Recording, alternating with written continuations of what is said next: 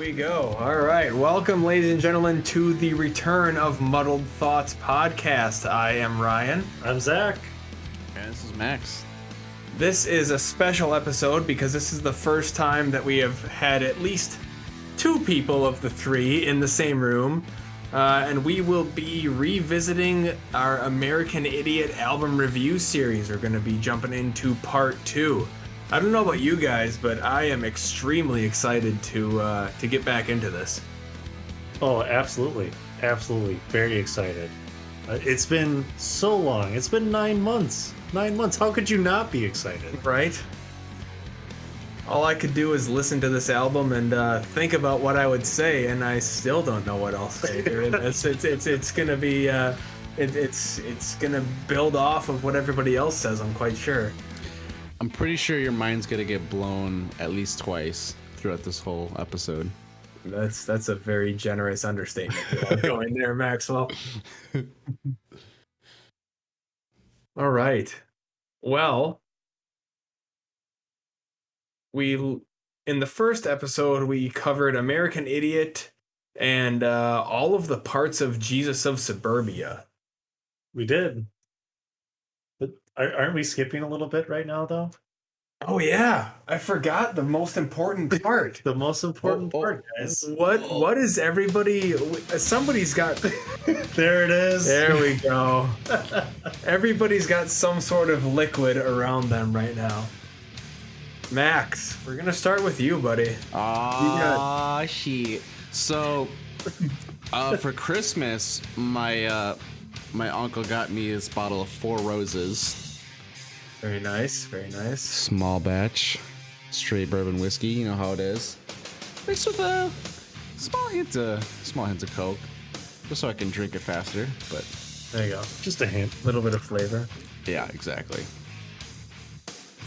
All right. Well, uh, What do you got over there? Zach, I grabbed from your uh, whiskey whiskey stock there. You did. It's something with an A. That's all I got. It's, ten, it's a ten-year Scotch. Ardbeg? Or no, Ab or something. Hmm. Okay. I don't remember. Either way, I don't remember to be honest with you. it is delicious. Excellent. Excellent. I am drinking a this well, we had dinner this evening as for those of you watching live on Facebook, Ryan and I are in the same room together and we had dinner this evening, so I made dinner. I'm drinking a bit of a, a dessert wine from from Wisconsin from Solu Winery. It's called Torqued. It is a honey and coffee dessert wine. Um, very sweet, Very sweet. very sweet, but it is it is quite good. So I- I'll be sipping that, and I've got the the good old spotted cow in reserve. There you go. For, for once that's done. The backup, the the lower octane stuff, if you will. Exactly, exactly. Well, now that we know everybody's well hydrated or well dehydrated, We will be which, dehydrated. yes, We which- will be. whichever one you choose.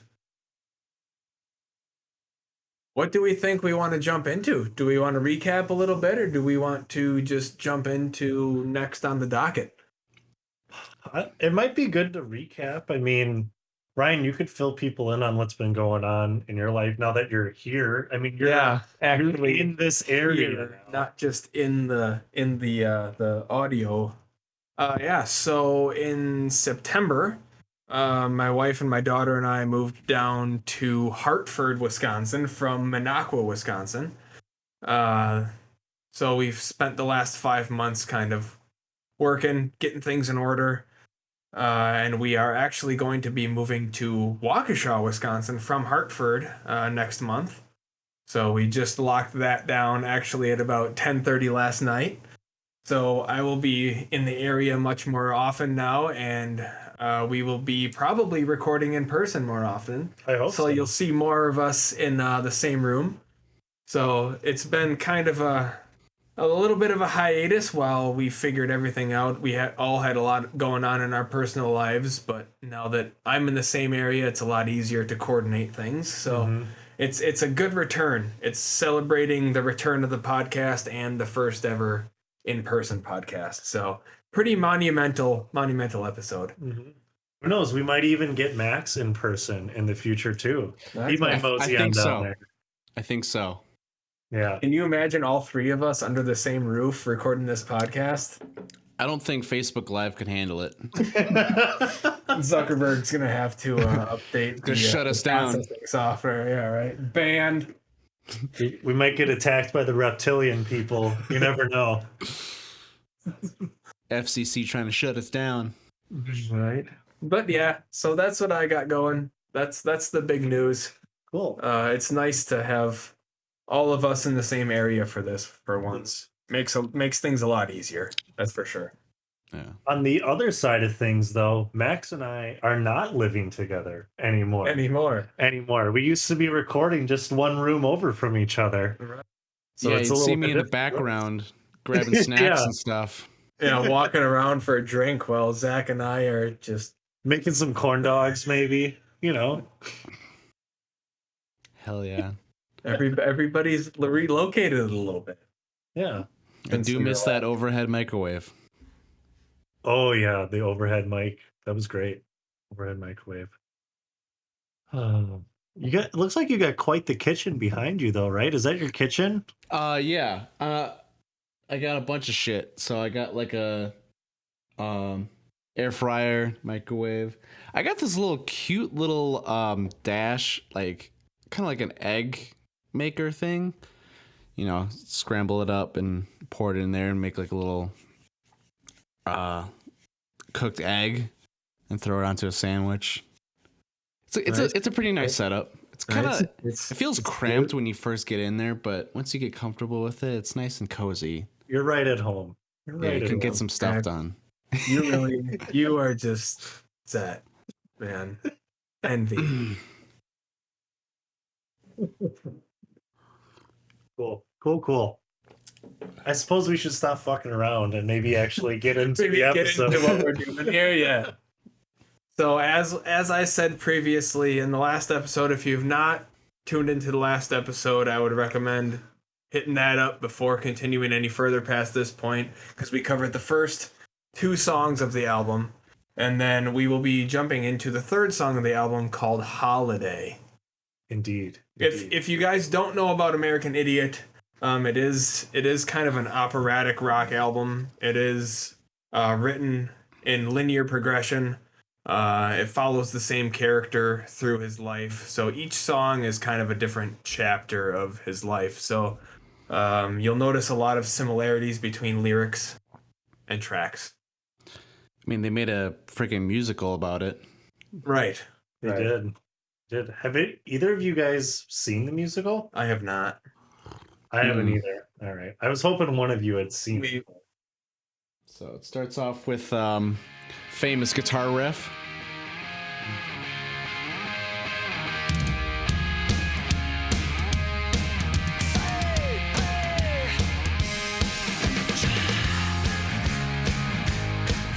You don't recognize that.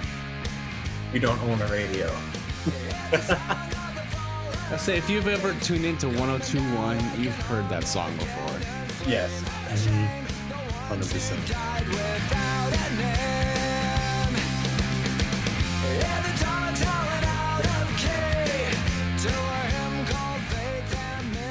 Right. So yeah, that is holiday. Little taste. Little taste. There's a lot to unpack in this song because it's both political and kind of um, teenage angsty all in one. Mm. Mm. I think the political piece is uh, probably more obvious, but what do you what do you mean by teen angsty, Max? Um, just a lot of things about um I guess I would say maybe um not fitting in and having it is political, but it's more personal. It's more like personal views and opposing um the government. So I guess it is mostly political, but um I think it's very obvious that you know Billie Joe in fact is against a lot of the uh, um, main political figures at the time, you know, around 2003, 2004. Right. Well, I mean, you pretty much just described the entire album.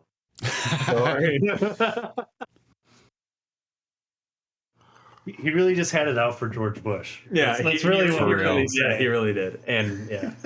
well, I think the opening line, "Hear the sound of the falling rain." Um, from everything that I've found, uh, "Hear the sound of the falling rain" means the names of the soldiers that died in the war hit you like the cool rain, like almost like a symbol of sadness. It's all the names being thrown around of people who died during the Iraqi war.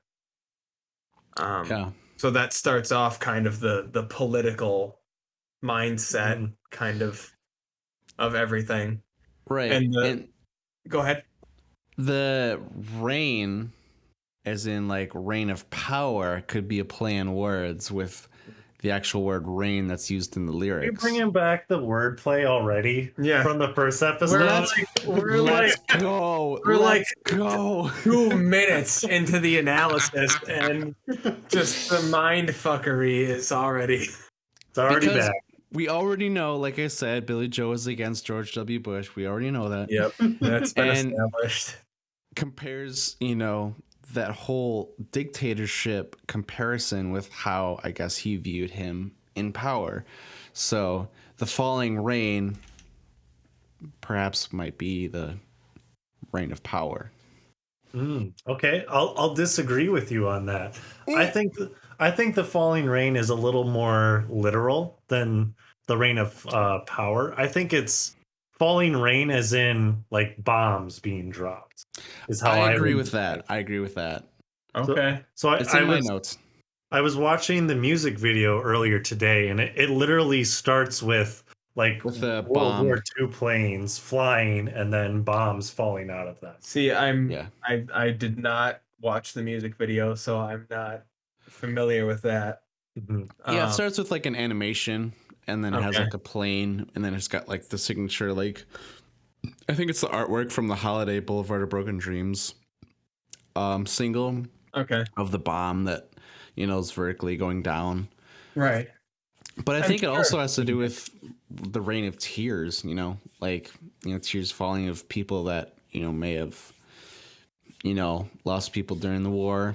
I mean, it might be a little deeper than maybe in- initial intention of the lyric, but I think that Right. might be a small feeling that might be interpreted unintentionally from that. hmm To take a step back, just just to be absolutely clear, this song is pretty much just about war in general. pretty much Right. yeah. Yep. yep Right? I think we're Yep. all in agreement on that. yep Okay, pretty Good. much good. yeah Do you guys um know what he says when he plays this live before he starts it? not What does he, he say? uh, he says this song is not anti-American, it's anti-war. okay. Okay, so, So- there we go. So yeah, so all my notes are I can just toss those out because I didn't get an anti-war feel at all. That's that's the weird thing about you know this whole s- series that we're doing is just the different interpretations that we get. Right. Mhm. Yeah. So you didn't get an anti-war feel from it? I- what, what did you get? I did, but it, holiday almost to me sounded like an escape. Escape from what? Uh, the war. like getting away from the political atmosphere, getting away from the whole war, uh, the whole war. I don't know. Everything surrounded during this time was just conflict and you know Mm. disagreement and Fear and anxiety. right. That goes back to what Max was saying earlier, though, is that not only is it more, it not is it political and war centric, but it's also kind of edgy at Yeah. the same time as Yeah. well. Yeah. To that escape aspect. That Right. We're talking about. Yeah, I, I, I, I had more of a just you know a political propaganda slash like influence of the government and the wars on the general populace. I guess Yes. is kind of what I got from it. Um, yeah, Max, thoughts? I mean, yeah, it's yeah. yeah, yeah. Yeah. it's yeah, absolutely. that. I feel Um, like there's still more way more to unpack though before we Oh, yeah, absolutely. We're just We we literally got like one line into it, and Yeah. we're already disagreeing And- about yeah. falling rain. right. Yeah. Well, hear the dogs howling out of key. I just feel like it it reinforces that feeling of, you know, sadness or now that I think about it, maybe alertness. Um, because dogs could howl because they're sad, or you know, coyotes howl to alert the pack of danger. So maybe it's the dogs are howling out of key to kind of bring everybody to awareness of the conflicting surroundings. Mm, mm, okay. Okay, so with dogs howling, you have multiple dogs, right? So Yep. multiple people, multiple viewpoints, Yeah. and they're they're clashing with each other, yeah. right? Yeah, so maybe the dogs are not literal dogs, but they're just the general populace People. once again. You know, different. Yeah. So every yeah, yes. So everybody's got. Oh my Yes. god. So It's happening. the keys. It's happening. The keys are viewpoints, so they're howling out of key, meaning they're dissenting. Because you know, different key signatures playing at the same time would have a dissenting sound. So everybody's dissenting opinions are making up the country depending on you know how they feel about the falling rain. However, you interpret that as well. Mhm. Yeah, it's it's it's multiple people that have clashing political opinions at the time. I once again, just like the first episode, all my notes change as soon as you guys open your freaking mouth. Like, So are you ready for me to take it a, a step further? oh god, Are you go, ready? Go for it, man. I'm ready for anything at this point, I guess. So I took a more like macroscopic or like general view about this song. Specifically with this one, I, I wrote down in my notes that you have to look at the verse as a whole. And with the so specifically with the dogs howling out of key, I took that as like either governments or the corporations that are going for they're saying like they're advocating for this war and how they they want it but it's so out of touch with what the general populace or what people are thinking. So it's in, in a way it's tone deaf, right? Like to use that whole musical metaphor. right. Out of key, tone deaf. Yeah. It's it doesn't match with Nobody's the whole band's out of tune. right. Yeah. It it doesn't match with what people actually think. Right. You know, it's funny. You saying that kind of makes it seem like that line defines why this this album as a whole is still um relevant in this time because a lot of people still have these differentiating views and opposing views to what like the government has in mind because it seems like they're still so dissociated from the reality that you know the middle class seems to be facing every single day. Mm-hmm. Right. And there's a couple other lines that highlight that that very fact, right? Not only that one, hear the dogs howling out a key, but what's the hold on one second. One second. Hear the drum pounding out of time. Yeah. Again, same kind of musical metaphor. Right. Mm-hmm.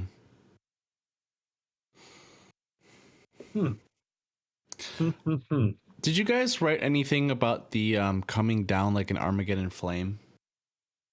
it's funny you mentioned that because I, I looked up the definition for Armageddon. I was like, I, Yeah. I want to know exactly what that means. Right. So I guess my my notes on it were it, I I took a more literal interpretation of it as far as that like again I mentioned earlier that they the falling rain was bombs dropping so I took Armageddon as in like the explosions of those bombs and Right. that being the end of time or like the end of somebody's life because of because of literal bombs that was my interpretation There's there's people in line saying that coming down like an Armageddon flame, and like a lot of the lyric sheets have Armageddon capitalized as in like a biblical reference to like Right. the New Testament about you know the war between good and evil. Mhm. Yep. So that's another interpretation about it because you know a lot of the people think that the government is evil the middle class or whatever working class is good so a lot of those people have different views Max getting edgy here. He's getting edgy. Look out. No, you're absolutely right, though, Max. Absolutely right. Hmm. It's you wouldn't think that a band like Green Day, whose name comes from weed, gets so deep into the political spectrum about and like almost biblical in a way to define, you know, their viewpoint on, you know, that climate. Yeah, but but at the same time, it almost shows how much the American political scene impacts the world because Green Day's from Canada, Mhm. and they wrote all these songs. Wait, what? Green Day's Canadian. They're from Oakland, bruh. Oh boy. We're going to get into a the Google Googles. war. Somebody in Green Day is from Canada. um, American rock band form. Uh, you're right, East Bay. Why did I think they were from Canada? I thought the same thing. I'll, I'll be honest. I thought the same thing too. Like I thought that they were non-American in some sense. Okay, so I'm fucking wrong. But All right. I guess we're both. yeah, I mean Zach and I We can both the same wavelength. We on can that be. one. We can both be wrong. I was under the impression that they were that at least Billie Joe Armstrong was Canadian. No, I think he was from California. I think all the band members were, but um, I'm not sure if maybe Trey was from out of state or something like that. But I know Mike Oh. and Billie were um, like friends in high school or something. All right, well I retract that statement then. Um, How dare you? yeah, How dare how you? Dare I? How dare you say that? not know the band that produced my favorite album of all time. Jesus. All right, so we've got up to the dogs howling. Uh, does anybody have any notes from the chorus? Beg to dream and differ from the hollow lies. Uh, Before we get to the chorus, though, I'm curious. I put a star next to the a hymn called "Faith and Misery." I, I was very curious what you guys had to say about that line. To a hymn called Faith and Misery. I, ah. oddly enough, do not have a note on that, but thinking of it right now, I mean, hear the dogs howling out of key to a hymn called Faith and Misery makes me think of what the dogs are. I don't think they're actual dogs. Right. Probably not. I, I th- yeah, I mean, w- would they be the war torn soldiers? You know, is, is the hymn of faith and misery the sounds of the the bombs hitting, or you know, just the general atmosphere of you know a war torn battlefield? Well, the thing is, is that line is directly after the dogs howling out of key to a hymn called "Faith and Misery." Right. So the general, the the dogs are pretty much referencing the general populace. So if they're singing "Faith and Misery," I mean, they're basically essentially saying that's what we're believing in. We're believing in faith, and we're also kind of embracing I wouldn't say embracing, but acknowledging the fact that we're in these times, um, you know, post 9 11 that, you know, are a little stressful, a little anxiety driven, you know. I mean, that's how I see it. Yeah. So basically, the dogs howling are you know people singing a hymn to kind of bring things together. You know, kind of alleviate the Yeah, they're all differentiating opinions, but they're all collectively together singing the same song, but in a different way. So, Who do you guys think the dogs are again? Can you can you specify who that is? Well, my first opinion was was the people on the battlefield, but now that Max elaborated on it, you know, the dogs howling out of key to a hymn, would tell me that it's not people on the battlefield. It would be the general populace. Because people on a battlefield are not going to be singing a hymn while they're getting rained down on by bombs. Yeah, Mhm. probably not. You know, it's going to be more of, you know, expletives and and running and commands than Than in- singing a hymn, hymn and trying to, you know, rejoice and come together. Right. Max, what did you say was? Who did you say was the the dogs before? I was exactly what Ryan was saying was just like the general population about you know people that are basically just working class people. You know they work, you know either nine to five or do their what regular jobs, but they have.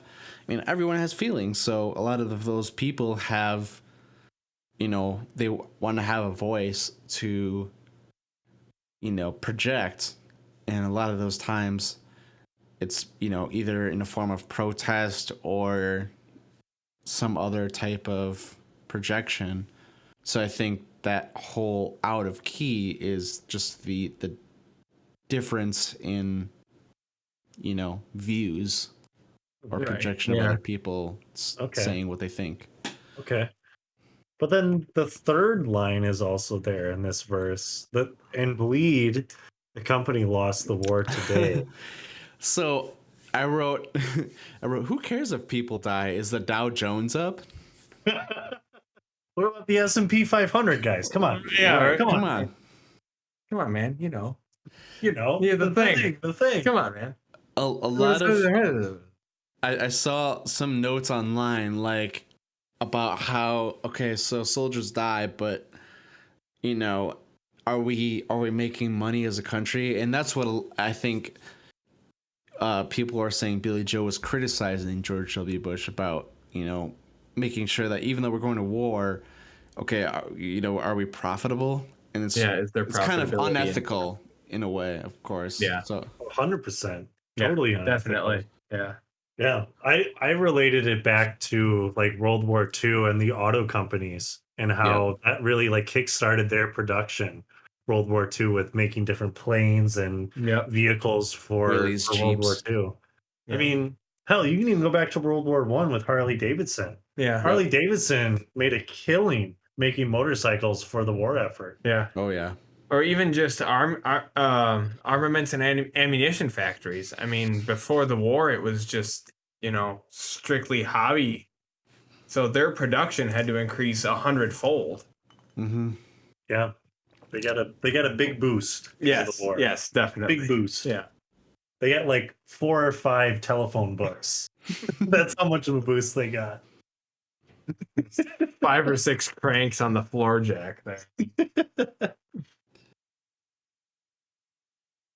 Uh, but anyway, I think what we're really trying to say Yeah. is that the general populace and these companies and maybe even the government itself are kind of they're out of touch with each other. Yeah. I think is what we're really trying to I say. think they I think they they have a common agenda, but it's very vague. And they all have their own way, you know, to get there. They're not all in communication, but it's just it's a common understanding that conflict is profitable. for some people, Yeah. for some, yeah, maybe monetarily, but uh, from a, a a life standpoint, Yeah, right. probably not so much. A more a morality standpoint, not so much. Financially, it would seem. I at mean, yeah, I think I think for a lot of the people that were, you know, owners of either steel factories or ammunition makers or uh, whatever else, I think they were the ones that got the most out of it. And then a lot of the people, I think, in the middle class and lower class are probably paying for it through taxes to support, you know, the the war and all that. So I think that's that's where I think Billie was trying to emphasize is okay, the the upper class that owns all these big companies that are profiting from the war, but we're also paying out of pocket towards taxes. I know it's kind of deep, but like I think he was kind of thinking about this at the time because I think it was affecting a lot of people. Hmm. and how like the general populace is subsidizing it Exactly. through taxes. Yeah. You know, the It's people deep, the people Yeah. that were emotionally affected most by it are the ones that are paying out of pocket versus the people that have more to spend but are also profiting from it. So it's kind Mhm. of ass backwards, if you will. Yeah. Right. Yep. The people with the money don't care. Like, Yeah, "Hey, exactly. we're, ma- we're making money right now. Like, who cares? Yeah. Keep Who cares if my people are pockets. Yeah. Keep the war going. Yeah. Keep keep it going. keep her going there, buddy. We're moving. So should we discuss the chorus now? Since uh that is the next on our list. Right. So the the big thing that I noticed was was the hollow lies section of this, and I interpret it as the hollow lies meaning like if we go to war and finish it or we like achieve our goal, like everything's going to be better. Essentially, it's like Right. It's like false promises that if we just keep doing this one thing or if we put all of our effort into this one task of defeating our enemy Right. that we're going to come up better on the other end, even though we have to kill thousands of people to do so. Or we there's like there's a whole moral and ethical dilemma that comes with it. I was kind of along the same lines, just not quite as specific. You know, I mean, it's it's realizing what the real truth is, kind of seeing through what's getting, you know, pushed out through the propaganda on the TV, the newspaper, the radio, and kind of, you know, starting a new life or a new opinion away from the attempted brainwash, if you will. Mm-hmm. You know, Yep. kind of trying to give you a false sense of hope, false sense of reality kind of being a free thinker i guess is is how we would put it in today's culture you know kind of having an independent line of thought Anything to add, Max? Yeah. So yeah, yeah. He's gonna throw a whole wrench in this. Watch Yeah, this. so- Yeah, Watch this right a now. monkey wrench. So I'm thinking that differ from the hollow lies, as in the lies presented to us by the government. So Indeed. I'm Yeah. thinking that Billie Joe was woke before woke was ever a thing. And then free him thinker insinuating you know the the statement that do we really trust our government to tell us what's really going on and what the reason for starting the Iraq war was in the first place. Hmm.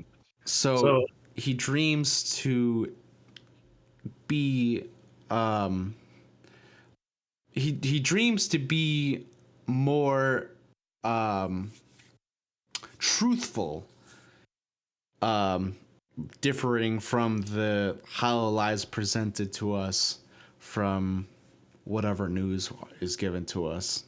Kind of dreams to stray from the flock if you will. Yeah you yeah. know be more of a leader than a follower or more of an independent thinker than just staying with the the the accepted path. Or maybe Right. just tell the truth though, too. yeah right yeah. Just differ from hollow lies by telling the truth. yeah of telling, what's going telling on. it the way it is instead of trying to you know conflate it and you know give people a false sense of complacency Mhm. Yeah, because I think a lot of the fearing and anxiety from what we were told at the time. I mean, granted, I was, you know, what, f- five or six at the time or whatever. But I think Yeah. what I, from what I understand is that a lot of the fear and anxiety was from the news being presented, like based on terrorism and other things of the sort versus what a lot of people were speculating that they were just doing it for the oil and the money you would get from the land over there. Invading Iraq, for example. Yes. yeah Yes. yeah, yeah. Just repeating history in a way. Hmm. Hmm.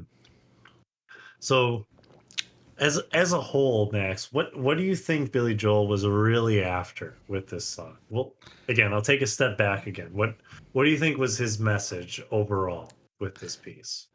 I think from what I understand about the song is you know, it goes back to what he says before this the lot, you know, he performs it live is it's not anti-Americans, anti-war. So he comp- he fully respects the the population because we all agree, or I think most of us would agree that war is bad to a certain extent. And but war is bad.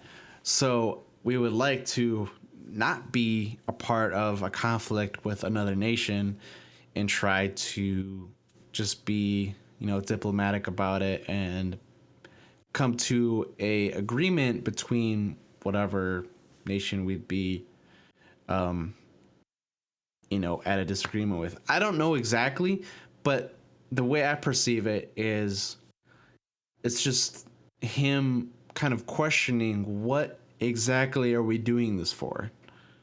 And I think mm-hmm. that's kind of what a lot of people are thinking at the time is what why are we why are we doing this? Right. Is it a pursuit of vengeance? Is it something that's like, are we trying to be patriotic about it? And Right. As weird as that sounds, or is it something more tangible? That's I mean, that's a th- I think that's what he one of the things he argued about in perhaps one of the these lines. A lot of people have blind faith in the government, which is pretty dangerous, but it's still pretty true. I think with a lot of people that they just they're like, "Oh, he's doing the right thing. He's get you know invading Iraq." When people don't actually understand what Everybody sounds that way, by the way. They're invading Iraq. We're They're invading going in Iraq. there. We're gonna get that oil and kill them terrorists. You know, I think Hoorah, brother. hoo- hoorah. Roll Tide. When I think that, you know, for a lot of people that's the case is they kind of think that they're doing the right thing, which may be true. You know, it's not very black and white as a lot of things aren't. But Right. I still think that they went in blind based on their own faith of what they were told um, versus what the actual motives were from a higher level of the government. Hmm I, no, I totally agree with you there. I think that d- that's a really good segue into the the second half of the song, though, because so they they keep going on, and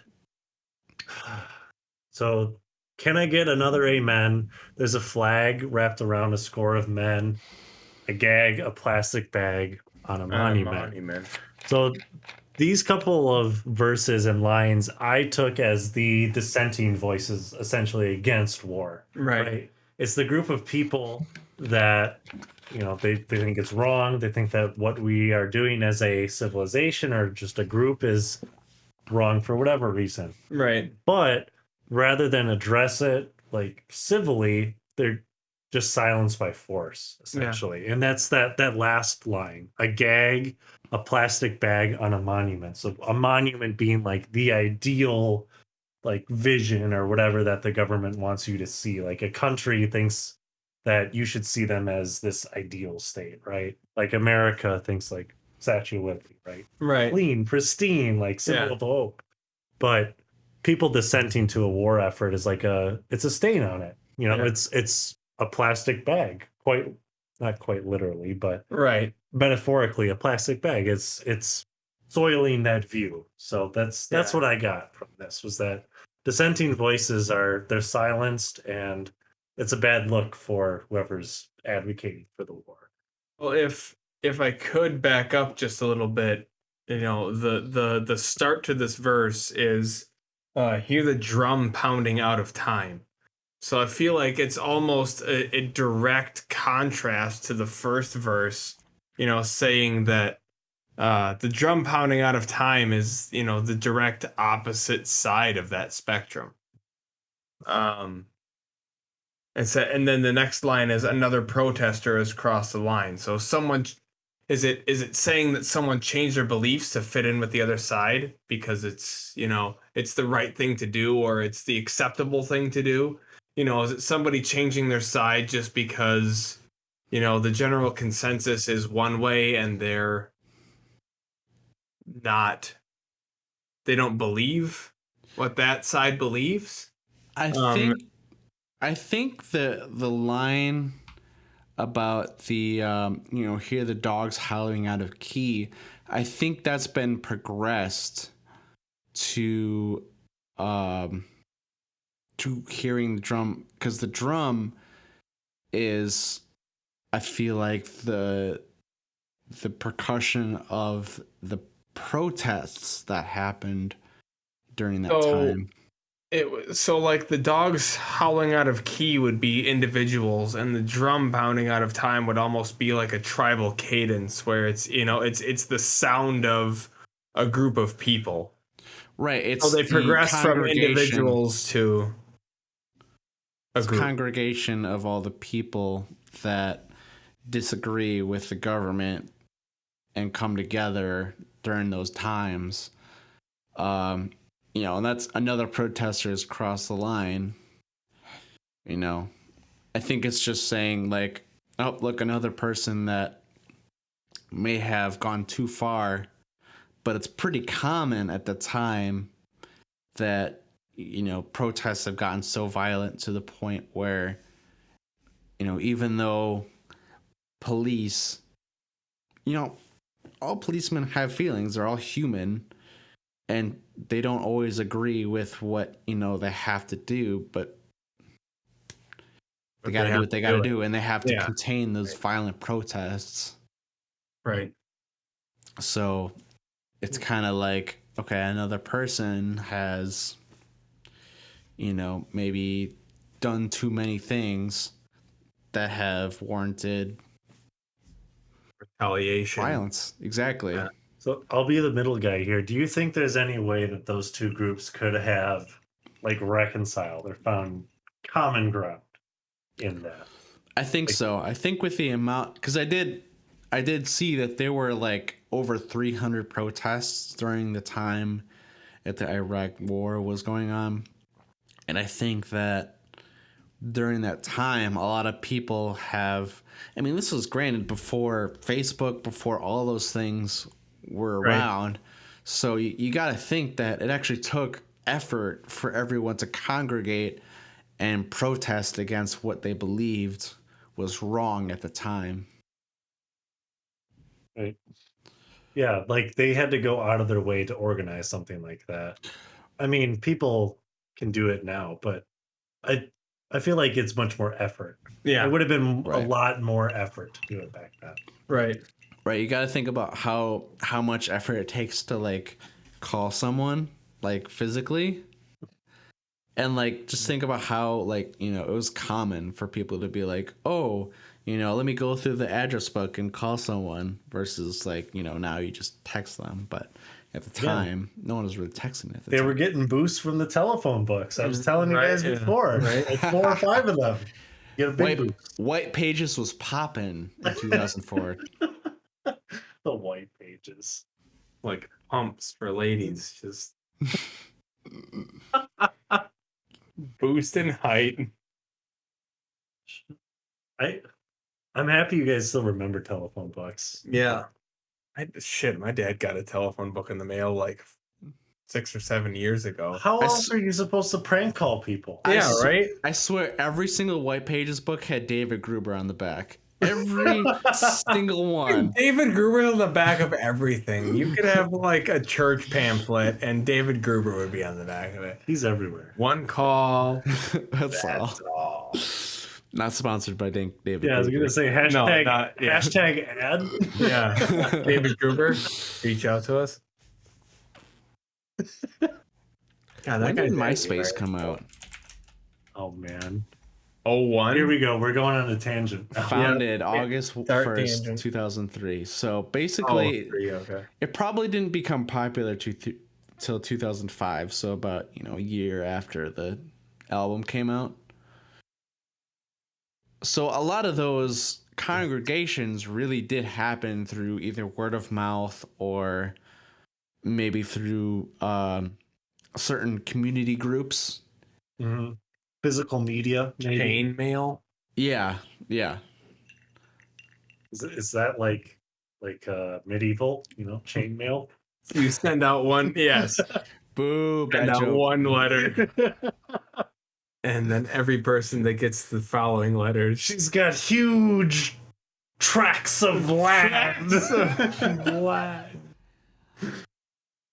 It's a Monty Python joke for all of you. if yeah, if nobody out there got that, or Max, Max Yeah, looks. I haven't seen like my that. Monty Python in about ten years, so Not, you haven't seen the Holy Grail? Come on, man. I haven't seen it since I worked at like Dairy Queen, Oh, which is a long time.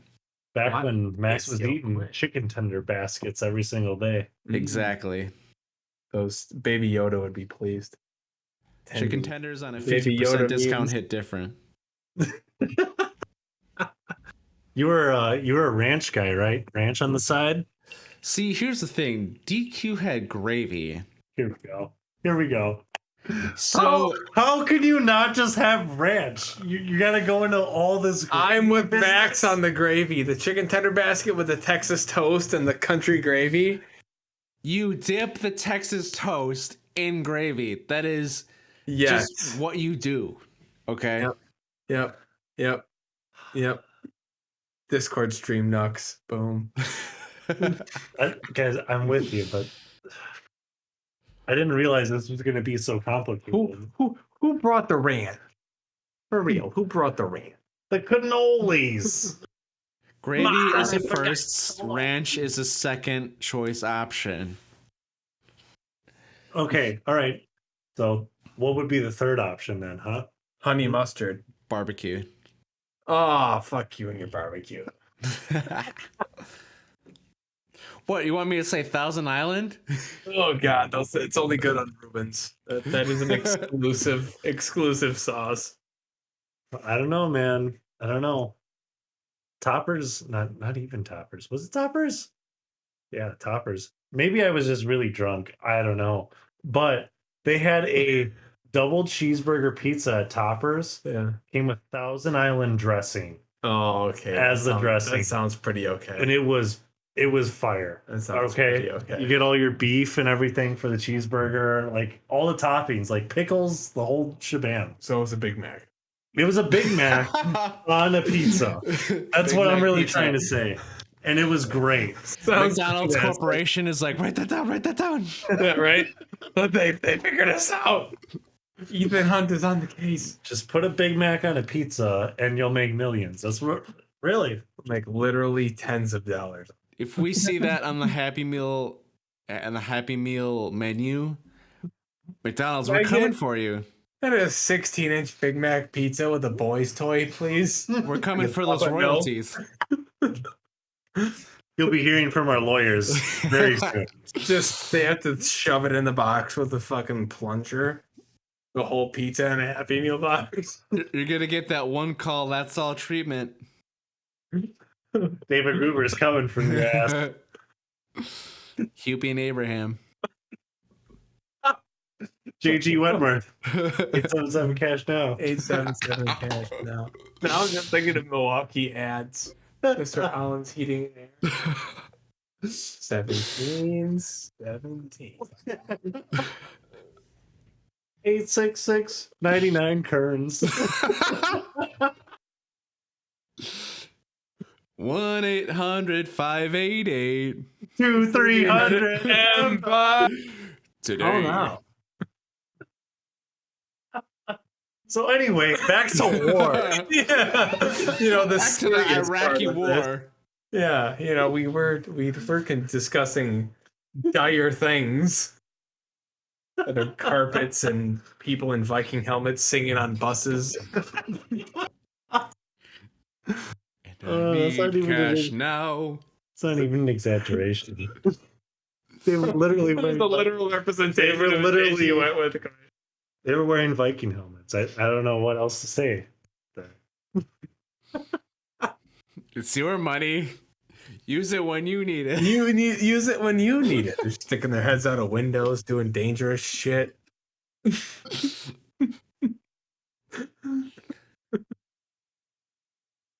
Where are we? Right now? Are we done with the holiday? Or? We're, we're here. We No, should go to well, the um to the breakdown or the um the bridge, I guess you could say. The bridge. Pulverize the Eiffel Towers. the representative from California has the floor. Yeah, Sieg Heil to the president, gas man. So I'll be honest with you guys. Until I looked up the lyrics, these are very different from what I thought the lyrics were. I had that. I had that today. I I had to uh, amend a lot of things in my research. I, there's no donut cream. No, kill all the fags and donut cream.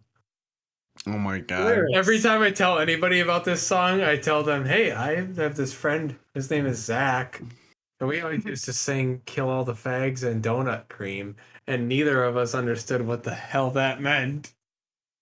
Come to find out now, that's not the not the real. Not even, not even close.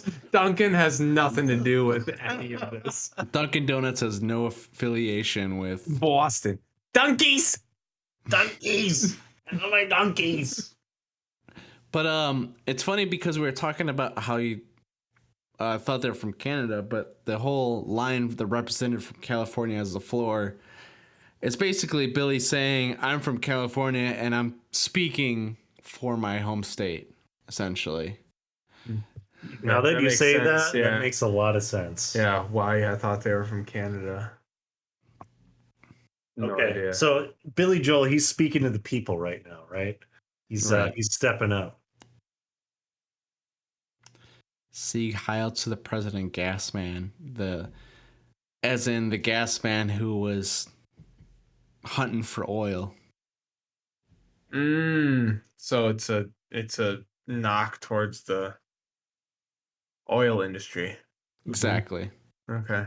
Because that's what that whole war was pretty much based around. Supposedly for yeah. So I'll I'll take a step back. I'll blow your minds with some double meaning here a little bit. Double on. So not not only like you said, gas man in pursuit of oil, but I also took it as like it's it's a general person, right? It's a it's somebody that's not super politically involved. Presidential gas man, it's a regular blue collar dude, right? Filling Right. up gas. But bombs away is your punishment. The people like blue collar people are people that are not politically involved. Those are the people that are actually fighting in the war, right? Right. Those are the people on the front lines that have to pay the ultimate price because of Mm. this. hmm So that that's what I got. That's a good point. Yeah. Yeah, I didn't write anything for bombs away as your punishment, but I was curious what you guys thought of what that interpretation would mean. Or bombs away as your punishment could just be, you know, just anyone who's involved in that push for oil, you know, to propel the gas industry. If you're in, if if you're for that, war is going to be coming to you. I mean, in, in a very vague, very general interpretation. Right, the consequence for going to war to pers- be in pursuit of having oil be the end goal for invading Iraq. You know, bombs away is basically saying, all right, so now you're getting, you know, you're getting the what you get when you go to Yeah. war bombs. War is war is coming to you. That's the- Right. the only possible end to your pursuit. Exactly. You kind of get what's coming to you, essentially. Yeah. Overall, I thought that the the bridge was kind of a a summary of the the previous verses in the song too. Yeah. It it summarized a lot of the talking points. I'm just curious what you guys have to say about pulverize the Eiffel Towers or criticize your government. Like I am lost in a world of make believe on that one. I have I, I have something, but Zach, do you have something on that? I I, I thought it related to the dissenting voices and like people protesting, but on a larger scale. Essentially, other countries just saying that what they're doing is wrong. So again, like it, Eiffel Towers again, Europe just saying like, hey, what? Why are you invading Iraq? Like Yes. essentially that. Yeah, there's a lot of uh, people online saying that France specifically was um, not exactly understanding our purpose for invading Iraq. So I think Billie Joe was kind of saying, okay, the people that were like against what France was believing in, in terms of them saying, okay, why are we doing all this? Um, you know, pulverize the Eiffel Towers, and people are also saying towers is plural in the lyrics, which may be digging Yeah. a little deep, but they're also saying Eiffel Towers as in like plural, as in like the Twin Towers, as in plural, Yeah. saying I- that I- maybe they should be getting some type of punishment for opposing what we believe in. Yeah. I don't think that's coincidence. That seems way too on the nose. Yeah. Yeah, I think um just the people and you know, we already talked about some of the population having blind faith towards what the government has for a vision. And I think some of those people were, you know, anti-Francers, if you would say, you know, people that say those who oppose my president um you know I don't I wouldn't say I would think that you should get the same type of treatment that we got during, you know, that caused the Iraq war, but you know, you know, how dare you, I guess. You know. Yeah. How dare you oppose us? How how dare you say that what we're doing is wrong?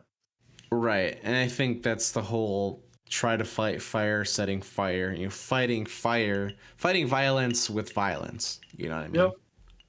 Yep. Yeah. There's no turning the other cheek here for No. sure. Right. Mhm. To be honest with you guys, other than that, I really didn't have a whole lot more to add on this song. So, yeah, and me neither. I think the the rest of it is is Pretty mainly s- repetitive. or Yes. self-explanatory. Yeah. Yeah. I Um, guess Go ahead, Max. Sorry, one last thing I had to ask you guys is Ooh. um I wrote is Billie is Billie the outlaw for opposing the government um Okay. in power politics or is the government the outlaw for their actions either during or causing the war? Are you referring to just because we're outlaws? Yeah. Yes. That that one. That so the note I had on that, I I thought that was the laziest line in the whole song. I thought that that back to what we were talking about in the beginning. I was like, are they just trying to be edgy here? Right. That's what I thought. I was like, just because we're outlaws, like because you disagree with the war, you're considering yourself an outlaw and No. you're being edgy. Like, so to answer your question, Max, I thought that it was the government seeing Billy Joel as outlaws, not the other way around. I think so, yeah. I think if I were to assume things, it's him basically trying to wrap up the song in the most like I wouldn't say lazy, but like all right, I gotta finish this song. What should I what should I write that fits with the song? Oh yeah, we're outlaws for being rebels. Yeah. Yeah, brother. Yeah. Let's go. yeah. Oh, That's yeah. kind of how I would probably most likely see it as the most you know most My understanding way for that. my biggest question for you guys is why is this song called Holiday? Now that we've broken down the meaning, you know, leading to war, um, is is is on holiday a reference to fighting in a land away from your own? Because a lot of people consider a lot of people refer to as vacation as a holiday. I mean, what what do you think the connotation is in that? Because it's not anything to be celebrated, that's for sure. It's not anything that's relaxing. It's not anything that's an escape from anything. I- i- If anything, if you're thinking about war or going to war, you're diving yourself deeper into, you know, the conflict. Mhm. So why holiday? Max, not- it's not- Max, do you have any notes? Because I I have a prepared response for this. Oh I have an I have an unprepared response for this. Okay, then then you go ahead. You go ahead. So it could either be one of two things. One, it could be um the feeling or the I guess the experience of the average middle class that might have um I guess maybe an experience during maybe time off or you know during the whole experience of the war starting where they might have maybe anxiety or fear happening or it could be from the side of people outside the country that might see it as like oh, of course the US is going to war. You know, like I'm not sure. Mm, mm, okay. Okay. I'm not quite sure what you mean by that second part though. Like um I guess like when I was thinking about the people from like France, right? Like the people that disagree or probably can see from the outside scope of not living in the United States, being kind of in the outside looking in, like, okay, so they're not going for the whole war on terrorism. They're looking at it from like a business perspective. So they're seeing maybe perhaps um like they see it as okay, maybe we have to get involved to because I th- I don't think it was just I mean we had allies help us right during the Iraq War. Yeah, yeah. So they so they might might have had to assist because it's not like okay us alone are gonna go fight the war on terrorism.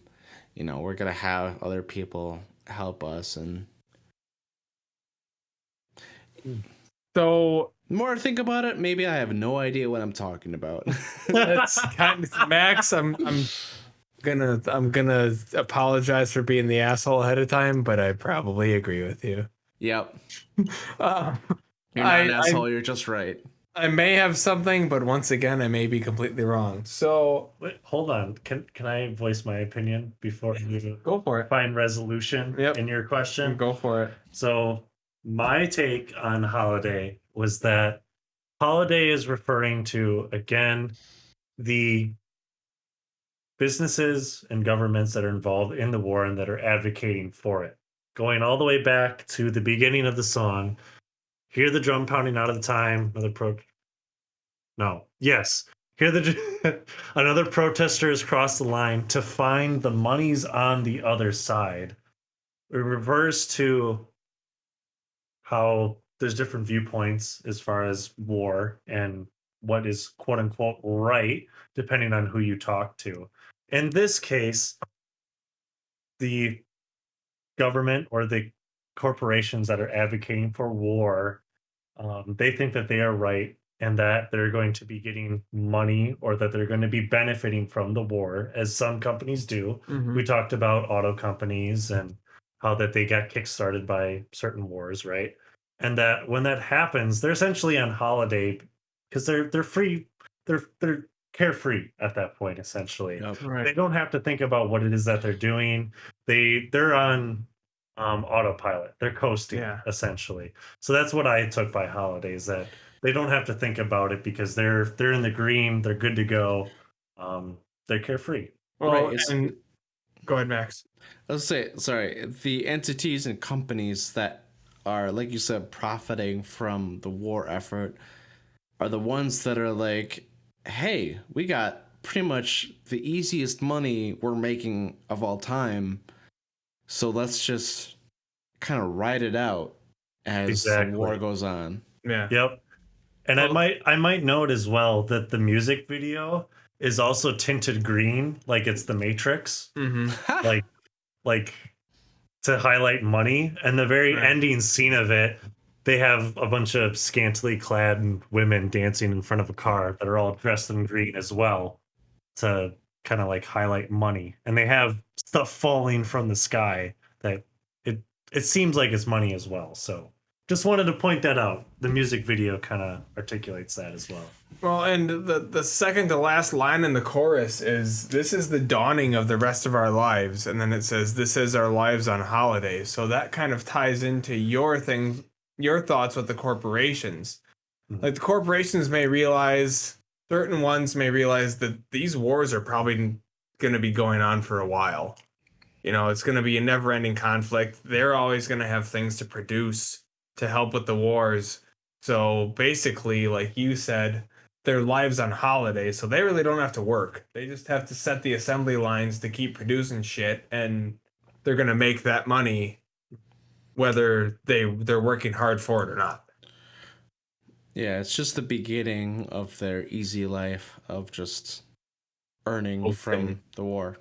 Yeah, The dawning of the rest of our lives. dawning of the rest of our lives. Our lives on holiday.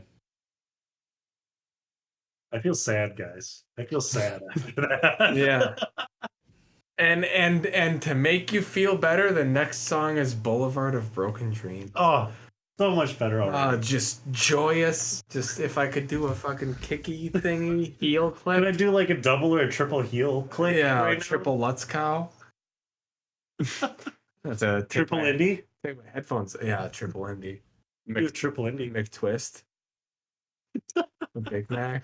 Double axle. triple axle. A Big Mac. Did you say Big Mac? We're gonna go off the half pipe to a six piece McNugget.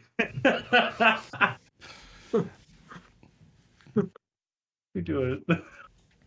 Max looks like me- he's ready to. Let me do a Ready McNugget move with a filet of fish. And that's a Bruh. real move. Filet of fish is a real move. I'm Just about to do a this McTwist in a 10 piece right now. Need a double cheeseburger and hold the lettuce. This is the fucking McDonald's wrap in the middle of this. Filet o stale fish is a real move. SSX Tricky taught me I'm that. gonna do a ne- number nine with extra dip. Number nine, large. Six, Two number fours. Oh, Okay. So, continuing on, the second half of this two part song is none other than Boulevard of Broken Dreams.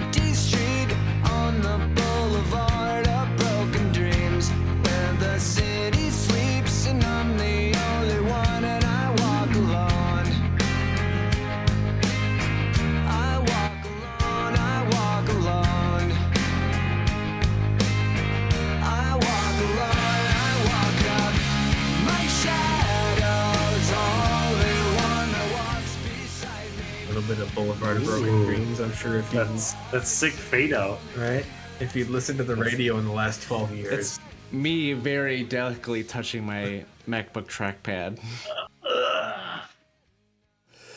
Dude, is that MacBook still? I mean, obviously it still runs, but well, it's, gr- it's great. Yeah, no, I up- I updated it to the new Mac OS, and it's uh, actually running better than uh, it ever has. ooh, I'm surprised it runs. What is it? Were we on High Sierra? It's, bruh, it's seven years old. Yes. Uh, no, it's actually um, what is it? Monterey, Mac OS Monterey, Ooh, Betty White training for a marathon. Monterey cheese.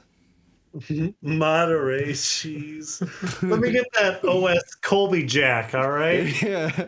Melty. None of that half ass bullshit. Oh, I'll be right back. I need another beer. I need I I need to update to um, what is it? A Mac OS Gouda. Yeah, another beer. sure. Alright. Mac OS Gouda, smoked Gouda, OS cherry pie. cheese pie. gonna have to. I have a, a warrant to get rid of that song. who who does that song? Warrant. Oh, we got a warrant for Hey. arrest. Yeah. I think that's the same stereotype. Yes. They're making yeah. me dive. We're on Green Day. I'm not. I'm not. My brain is not an '80s hair metal band. You know, it's funny because um, I know I know he's getting a beer, but um, the line here "I walk a lonely road," the one that I've ever known, could possibly be a reference to Whitesnake's "Here I Go Again." Here I go again on my own. No fucking way. There's no chance. Here I go again on my own. Bow, wow. Going down the only road I've ever known. Max is going Stretch Armstrong on us here. That is, that is a reach. Wow. Like a drifter, I was born to walk alone. Dude, Yeah, I thought I figured that was kind of a stretch, but it's possible.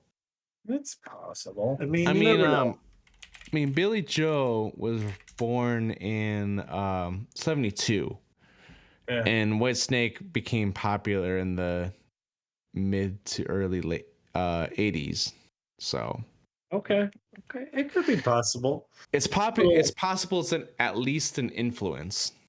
And being Yeah. from Canada, little little ten year old Billy Joel listening to some White Snake. Mm-hmm. Some hair metal. You never know. You never know. but anyway, yeah. we're on the Boulevard of Broken Dreams, and this is one of the most popular songs for Um, Green Day. Yeah. off- In- Yeah. In, general. yeah. In general. I'd like to point that out. Yeah. Yeah. I, you know, guys, I'm going to be real honest with you here. Oh boy. Here we go. Holiday and Boulevard of Broken Dreams on the list of songs that we have to dive deep into, not at the top. No. Just the just the amount of plays that these songs have received on radio with the, the just the musical depth that is the rest of the fucking album. That's right. Are we, are we gonna have to do a ranking after this? I, I eventually. Yeah, I eventually. Yeah, I mean, not not to not to be the negative Nancy on this, but it's, oh, Man. That's the thing. I feel like we have to rank it based on just like I mean, I haven't heard it on the radio in a long time, no, it's been a while, but I mean, but when it before I moved was north, it was all over the place. every hour, like yeah, you um, couldn't turn on 1021 without hearing a delayed guitar for the intro of Boulevard of Broken Dreams. yeah. They just had it on loop. They were just playing it all the time. Like, here's Boulevard of Broken Dreams. All right, guys, that was Boulevard of Broken Dreams. All right, Here here's Holiday. All Boulevard right, of here's Broken Basket Case. All Yeah. right, here's American Idiot. All right, back to Boulevard. You know. Here's brain stew. All right, sweet. Thanks, Mindy.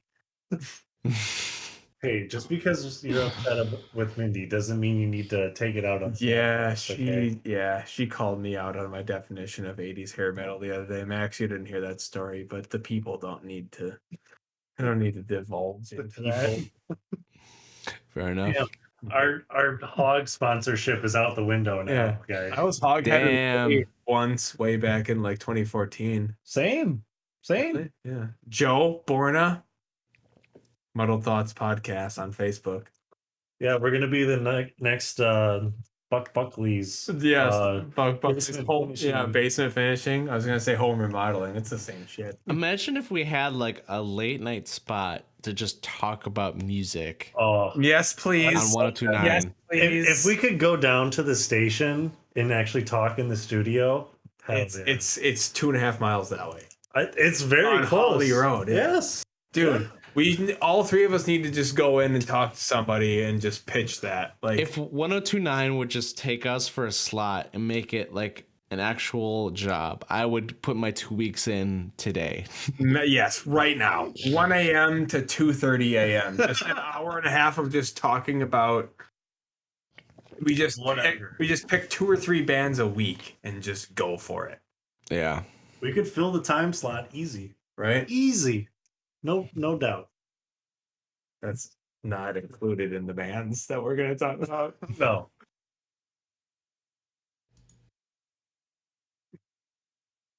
Sorry. We're getting we're getting a little wild tonight, guys. A I'll be honest. It's like it's like we never missed a beat. What time is it? It's it's eleven o'clock as we're recording this. Right? So Yeah, we're at about an hour and 16 minutes. All right, we should yeah, probably we're we're into we got to be done after this one. yeah, we got to jump into up there. Boulevard and uh, Yeah. color quits.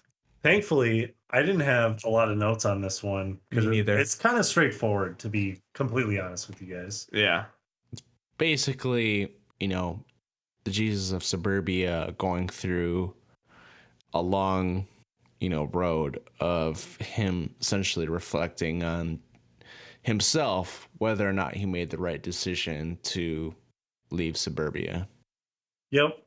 Yeah, it's also reflective on Holiday as well. The music video articulates that because it's a direct continuation, um, both in music video form and on the album too. Because Holiday and Boulevard are technically one song. right. Yep. So, um, yeah, it's it's a continuation, and it, like you said, Max, it's uh, it's a reflection on everything that's gone down so far. Well, and your point as to that that these are the same song essentially. It's weird how on different versions of the album, like de- de- depending on where you stream it from, where you buy it from, it's listed as separate songs, and on some it's you know the continuation, and they just splice it together. They have that crossover. So on, I think when we originally listened to this album, whenever the hell it came out, Two thousand three. yeah, we binged it like all summer Mm-hmm. we didn't have a CD player that allowed for continuous playback. So back then everything seemed like its own individual song, but now listening to it back to it now, Mhm. it's all one continuous. Yeah, production wise, it has the intentional crossfade that goes from the ending of Holiday into Boulevard, which I didn't realize really until like I was like syncing my iPad on uh, my iPod at the time, like my iPod Nano and stuff, to my purchased version of American Idiot through iTunes. And I saw through iTunes that had it combined as one like a dollar twenty nine cent song. Yeah. You, you know exactly what I'm talking about. You know, Yep. those are those are premium. It's not the 99 cent, it's $1.29. Those so were the- those are the days. Um but yeah, like those had they were combined and you would go through like the halfway mark and you would find that the ending chord of holiday would crossfade into the you know um articulated um you know that whole guitar part of it No, I used to intentionally find that split point just like when that first started becoming a thing. When crossfade digitally was a thing, I would look at all the songs that had it and like compare how I used to listen to it Mm-hmm. compared to how it was crossfaded. What blew my mind when we listened to it, I was like, these songs are like connected. Mm-hmm. You know, it, yep Like, I- why is there a gap? Mhm. Yeah. I was never used to listening to songs that way. right. like there was um like i think itunes specifically had it as one song versus um if you were to get it like on a cd um cd players that would allow it would have a cross fade function so it would like preload three seconds beforehand and it would you know down and then it would go like straight into it but it would have that chord fading into it Mhm. which i thought was like at the time like i wasn't very familiar with that with like the production process but i was like whoa i didn't know these two were like connected like that before Right. Are there any other songs like that that you guys can think of? Uh there's a lot of stuff off of hybrid theory. But that's from the same time period though. Like anything from like 70s, 80s, even 90s. Like I, I don't know that there's anything Well, I If you take that back. I take that back. Eminem, some of Eminem's like early rap albums, he Mhm. had like some of his spoken word skits were crossfaded into actual songs. Um, Specifically on like Curtain Call. Yeah. Curtain Call had that, but that was still that's very early in that time period. I- Um, I don't know. Floyd and Zeppelin. Like Okay. Dark Side of the Moon has a couple uh crossfades and uh whatever Guys. Pink Floyd album is Learning to Fly. I was gonna say, you guys, A couple crossfades. what about the crossfade between Chump and Longview on Dookie? Yeah. Oh yeah, Do, yeah. do, do, Yeah. do, do, That's a good one. ba, ba, Okay. Good call, Max. Good call. I recall that one because it kind of goes, da-dum, Yep. and it goes into the drum part.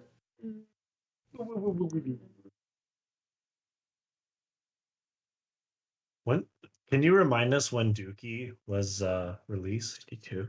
1994. Four. Okay. I thought it was two. Sorry. All right. It's good. Yeah, I think Kerplunk was in 92. Yeah. Good for them. Good for them. All right. Kerpl- they followed Kerplunk with Dookie. It's Kerplunk is the sound a Dookie makes. Yeah, they kind of did that backwards. yeah, right. Shit. Kerplunk. Kerplunk. What are we talking about? is pretty common theme. Uh, honestly, like you said, not a lot of notes for Boulevard of Broken Dreams. I mean, it, it's a Boulevard of Broken Dreams. I literally my notes are when he says um I walked this empty street on the boulevard of broken dreams. I wrote eh he said it. yeah, he said it. My my I'm a family guy. my one question is: sometimes I wish somehow someone out there will find me. Is he longing for company, but accepts that it may be a while before he finds anywhere that he fits in, or is there like a more religious, spiritual connotation? I mean, I took it as, you know, when he says, My shadow is the only one that walks beside me, is not only literally, but his own mental state is him talking to himself to get him through the current stage of his life that he's in, and the only one that's keeping him company at the time. So when he's saying, I hope there's someone out there that'll find me, maybe it's his subconscious saying, okay, I hope there's someone that might be able to come either save me or just be there for me. That's similar to hybrid theory. Mm-hmm. A lot of that internal dialogue I've- that we talked about. I've noticed noticed a lot of similar themes between American Idiot and Hybrid Theory. Yeah. Like No coincidence. because of the era and but but what you just said though for Boulevard of Broken Dreams, I feel kind of is foreshadowing for what we will get into next episode. Yeah. It's kind of it's kind of a, a common thematic element that I believe starts in this song. Yeah. Like the um the line um I'm walking down the line that divides me somewhere in my mind. On the borderline of the edge where I walk alone, which is now that we're talking about Linkin Park, it almost sounds like a Linkin Park lyric. Mhm. And in Right. terms of walking, I wrote I wrote down walking down a road or a path in life that doesn't seem to change or doesn't seem to end. And when you're kind of in that part in life where things don't like change, it can kind of drive you a little crazy, you know, doing the same thing over and over again. Insanity, Right. right? We were taught that Definition of in, insanity. in uh what's it called? Um number three. Uh Uh, hybrid theory? no, it's a video game. The number three. Jason Brody. Oh, Far Oh, Cry Far 3. Cry. Far Cry 3. Yeah. Yeah. He he taught us the definition of insanity. Jason Do you know the definition of insanity? Yeah. The act of doing the same thing over and over again, expecting different results. Exactly. Exactly. And I will never forget that. Nope, me neither. Never. That's It's, it's the same head. thing here. Same thing here. I also thought that, like, So you guys were talking about how isolation is a huge part of this song, right? He's he's walking by himself, only a shadow, quite literal. Yep. But I also think that it introduces a little bit of a love interest as well. So he's talking with himself, but it also highlights how he, he he's dependent essentially Mhm. either whether it's on himself psychologically or just on other people around him Right. so again this is getting more into that edgy kind of like teen angst feel that you guys were talking about before Right. Yeah. And I think um the line um read between the lines what's fucked up and everything's all right. Check my vital signs to know I'm still alive. I walk alone. It's almost like him kind of doing his own self sanity check because there's no one else there for him. It's kind of Mhm. like him being like, "Okay, am I still am I still all there?" You know? Yeah, I mean, read between the lines what's fucked up and everything's all right is almost like like a break in consciousness. Like he has to actively check my vital signs would would be telling me that it's like it's like in Inception where they spin the top Mhm. to Like, see if they're real. yeah to see if they're still asleep or if they're you know awake so he's checking his vital signs to see if he can feel a pulse to see if there's anything there because he needs to make that that uh that differentiation between projection and reality Right. He As- could be so delusional from what he's experienced that Yeah. he might need to be like, all right, am I still am I still alive? Am I still all there? but to know i'm still alive and i walk alone is also an indication that he knows that everything is what it seems to be because there's nobody alongside him. Mhm. So checking Yeah. his vital signs is almost just it's it's like a it's like an act of self-assurance. Like he knows the reality, but just to try to, you know, break that reality, he Mhm. makes the check just to make sure he's not crazy. it also brings in feelings of depression as Mhm. well um Or grounding. Right. I mean, checking vital signs to me, I took that as again as morbid and as like as touchy of a subject as it can be for some people. People who cut themselves, right? Mm-hmm. Cut cut themselves just to feel pain, essentially, because life is so numbing to them, Yeah. and they, I mean, they're depressed and they they don't feel like life is worth living, and they don't feel that reality is really there for them, essentially, at that point. So it's it's a just entirely new state of being and in this song not only is that something that i think they're feeling just for themselves personally but like we were saying before it's relating back to holiday where because of what has happened in the past and the state of the world that they're in now they just feel this this sense of hopelessness and that right. Everything has changed for them They're- they're depressed Right. So it's it's not the same anymore I think you're onto something because I think maybe at that time, and maybe I'm wrong, but I think depression wasn't exactly as um, diagnosed as it is now.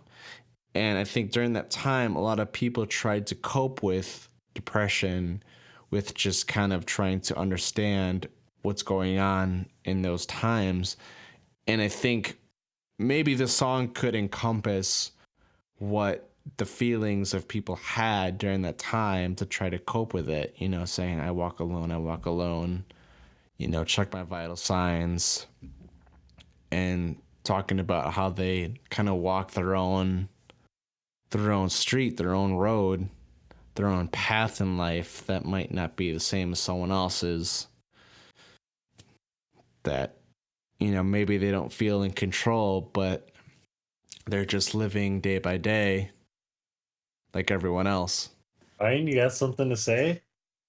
Yeah. He, he's So Max. I don't know if you've been paying attention to our video feed, but he's been he's been moving. uh,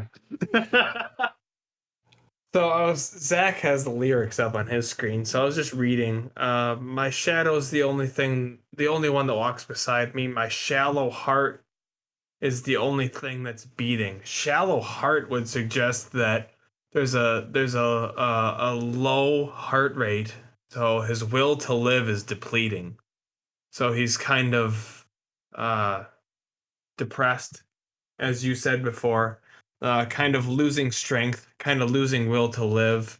So sometimes I wish some someone out there will find me would be kind of a last hope, desperation, kind of a last ditch effort for to find I don't know, someone that can connect with him, someone that can give him the will to live.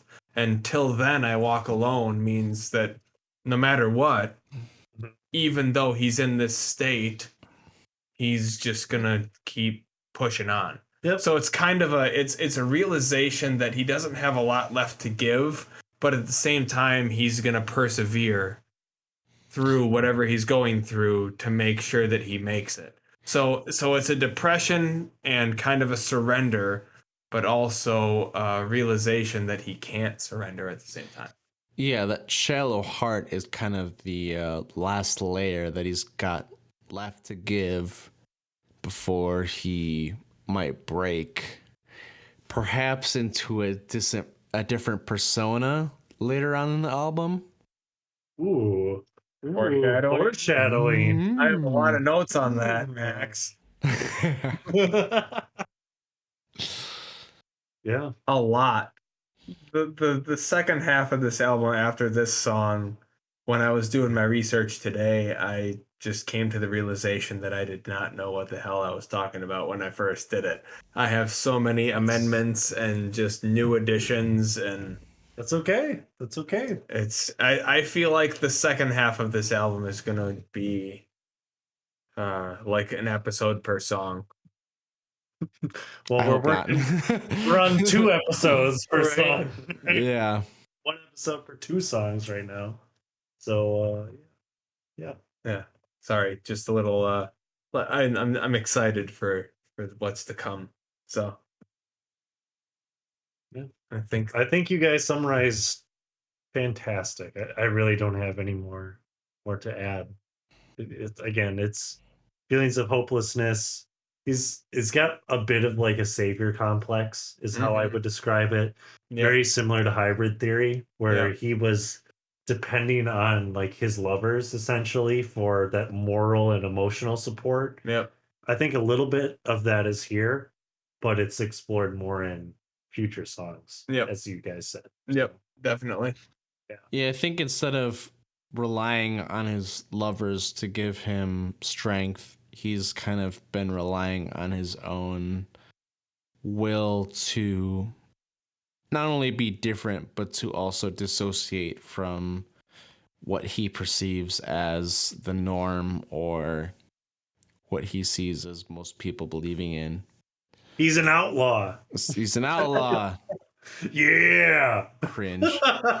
Boom. Yeah. I, I'm still upset with that line. I, you guys can say whatever you want. I I really took took issue with that that line in, in Holiday, but oh well.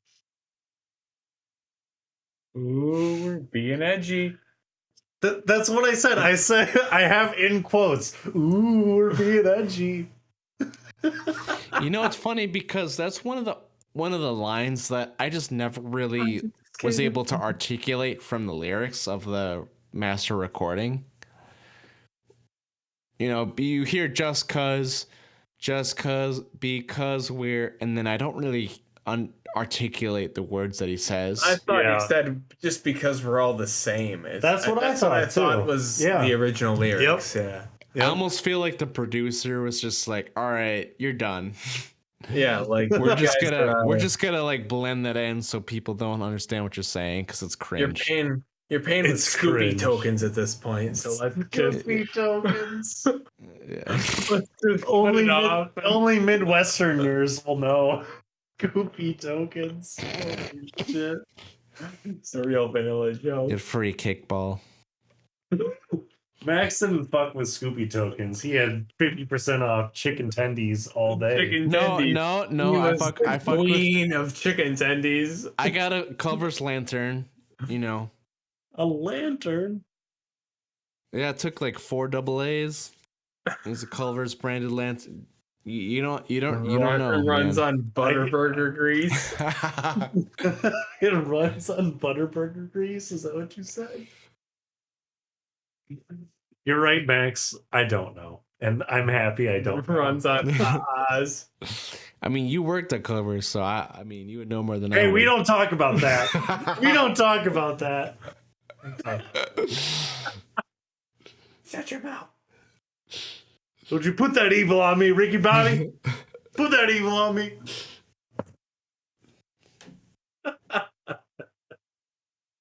Anything else to add, guys? I I I'm gonna I'm gonna say it.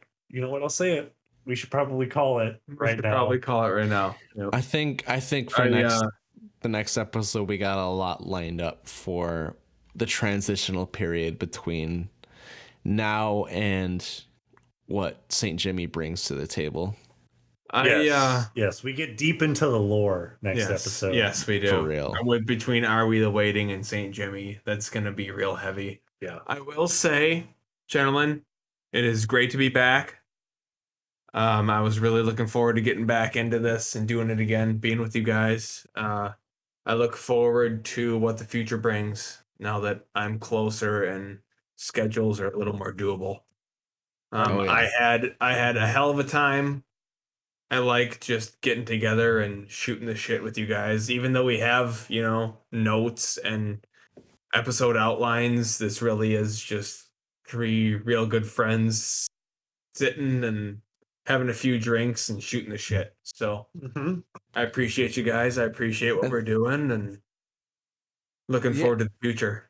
I think it's three guys who all equally or unequally appreciate a fantastic album, and then we di- dissect it enough to the point where it just becomes just very enjoyable to have different interpretations and discuss it Mhm. you know, and then kind of build on top of each other's perspective on how we see what this person was trying to tell his audience.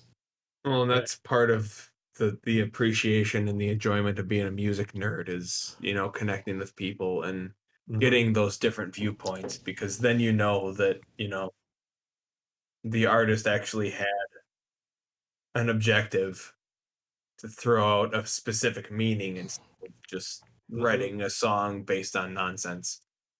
And it's not just music either, though. I mean, all the other different episodes we've had. Yeah, I feel like our dissenting viewpoints are what make our episodes fun, and Right. exciting. Yep. Like but that's what's the best is that we disagree on things and Right. we can discuss it.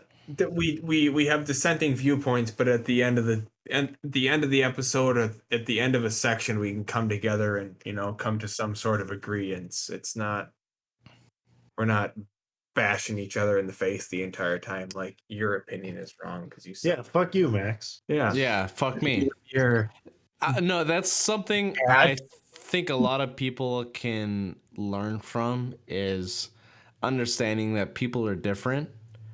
Yeah. But when you use your words and talk like humans, you can kind of learn from building talking points and come to some sort of consensus that you know we all kind of have the same goal but we just have different ways of getting there Mm-hmm. right. Mm-hmm. Oh man, what the fuck is that song? I'm gonna think of it as soon as we're done recording. Yep. As soon But as we it- hit you're right. You're right. It's called being reasonable, Max. Yeah, that's yeah. what that's called being. open-minded, accepting. yep you Yeah. know that's and that was the goal you know when when i had we had the idea to start this you know just to be able to come together and throw eat ideas at each other and thoughts at each other and see how they differed i mean i didn't really have a lot of specific intent for this podcast that's why it's called Muddled thoughts. I mean, It's a very fitting name, that's for sure.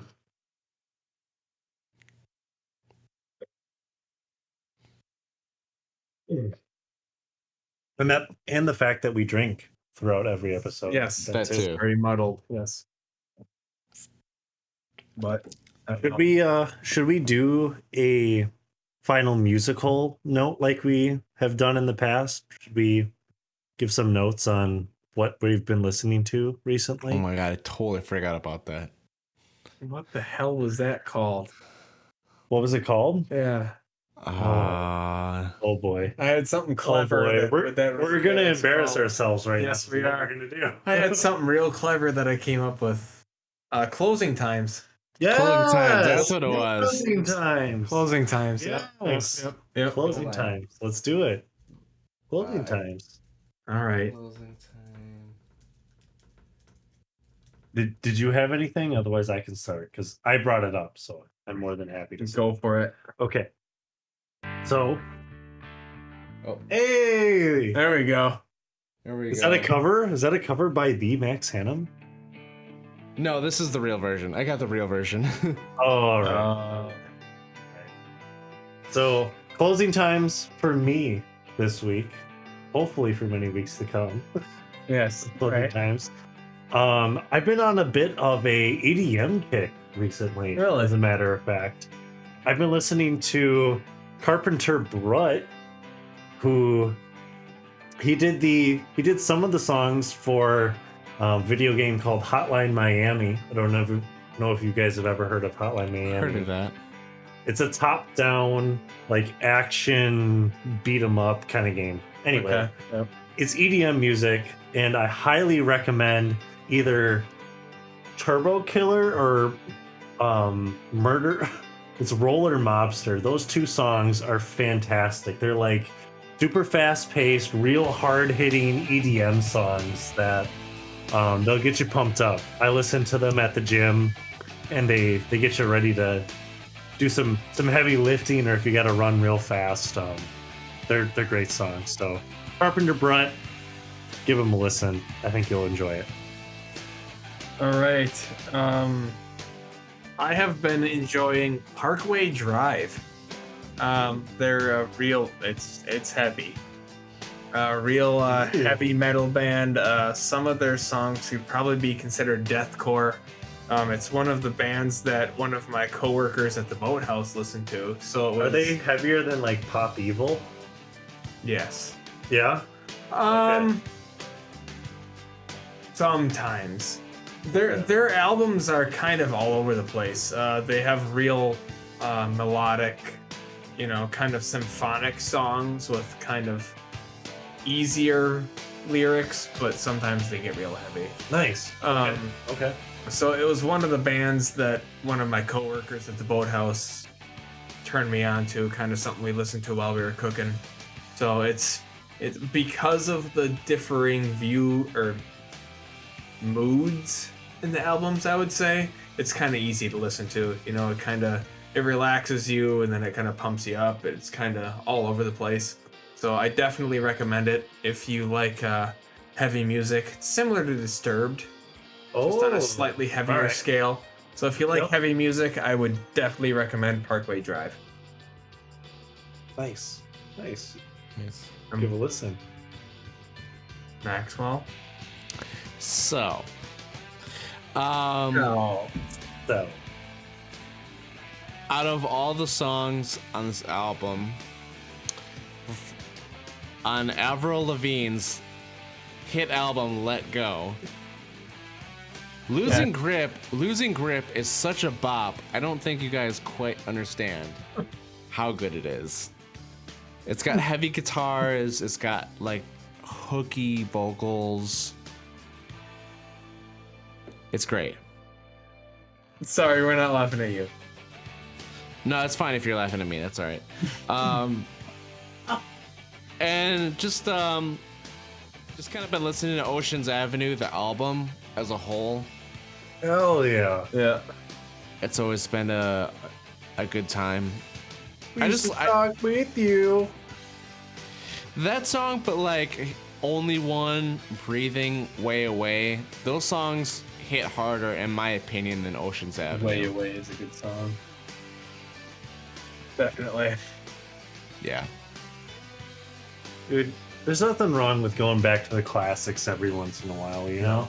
No. Yeah. I mean, shit, that's what we're doing now. That is quite literally what we're doing right now. I mean, Yeah. th- but, uh, I mean, in in all reality, we're reviewing one of the albums that pretty much formed our friendship. I mean, oh, Yeah. we listened to this. Yeah, we listened to this album. No, we listened to this album nonstop for an entire summer. yeah. And Yeah, and- last episode, we, we said we probably listened to it hundreds of times. Yeah, and to this day, there is nothing more defining of Zach and I's friendship than SSX3 and American Idiot. and Max, Max got into the mix because he enjoyed um, Green Day in high school, right? Like, I mean, what was you, you, Eddie, Tim, and um, who who else was it? I I just remember you guys It being like, just us three at the beginning. We just played uh, "Give Me Novocaine" and like Duke songs from Dookie. yeah, they're like, you like Green Day, and you're like, yeah, I guess. Yeah, I guess. Bruh, Okay. you know, you know how it started between Tim and I was I was playing Rock Band on my iPod Touch, Oh my god.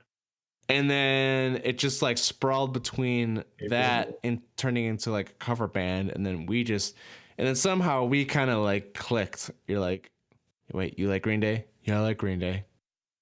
Are we gonna be? Are we gonna be become best friends? Can we just become best friends? Yup. Yep. Fucking uh, Step Just, just guy type moment. things, dude. Just guy things. That's all you need. That's Put your you nut nut sack on my drum set. You know. John Bonham's playing Moby Dick for real. Sorry, Max. We ruined that whole, you know, nostalgic.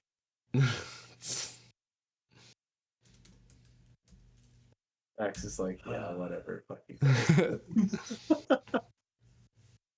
Well, I think that does it for another episode of Muddled Thoughts. I What do think you- it does. What do you guys say? Yeah, I think uh, I think that was a very very good return. I promise this time we'll return sooner than we did. Yeah, as long as it's under nine months, I yeah, think we'll be okay. I think okay. we're good. Yeah, our previous we'll record was four. We blew that out of the water with nine. hopefully, uh, hopefully it's not four or nine this time. But Hopefully, we'll be uh, getting through more songs. Hopefully, more than two next episode. We'll get through Are We the Waiting and St. Jimmy and In all hopefully fairness, Wake Me Up. we did have to shoot the shit for a little bit at the beginning. Yeah. of the fun, okay. yeah, just because it was you know the return, but We get a pass. Yeah, and we can kind of get together and consolidate notes and kind of compare and keep it down to one, you know, flowing Well, outline. like you said at the beginning too, if Max decides to join us, could be a totally different story. Right. We could all be in person together. Flow. We could we can meet up a little bit beforehand and sit around and Yeah. compare notes and Max. don't look at, don't look at me like that. I can't see you on camera, but I know you're looking at me like that.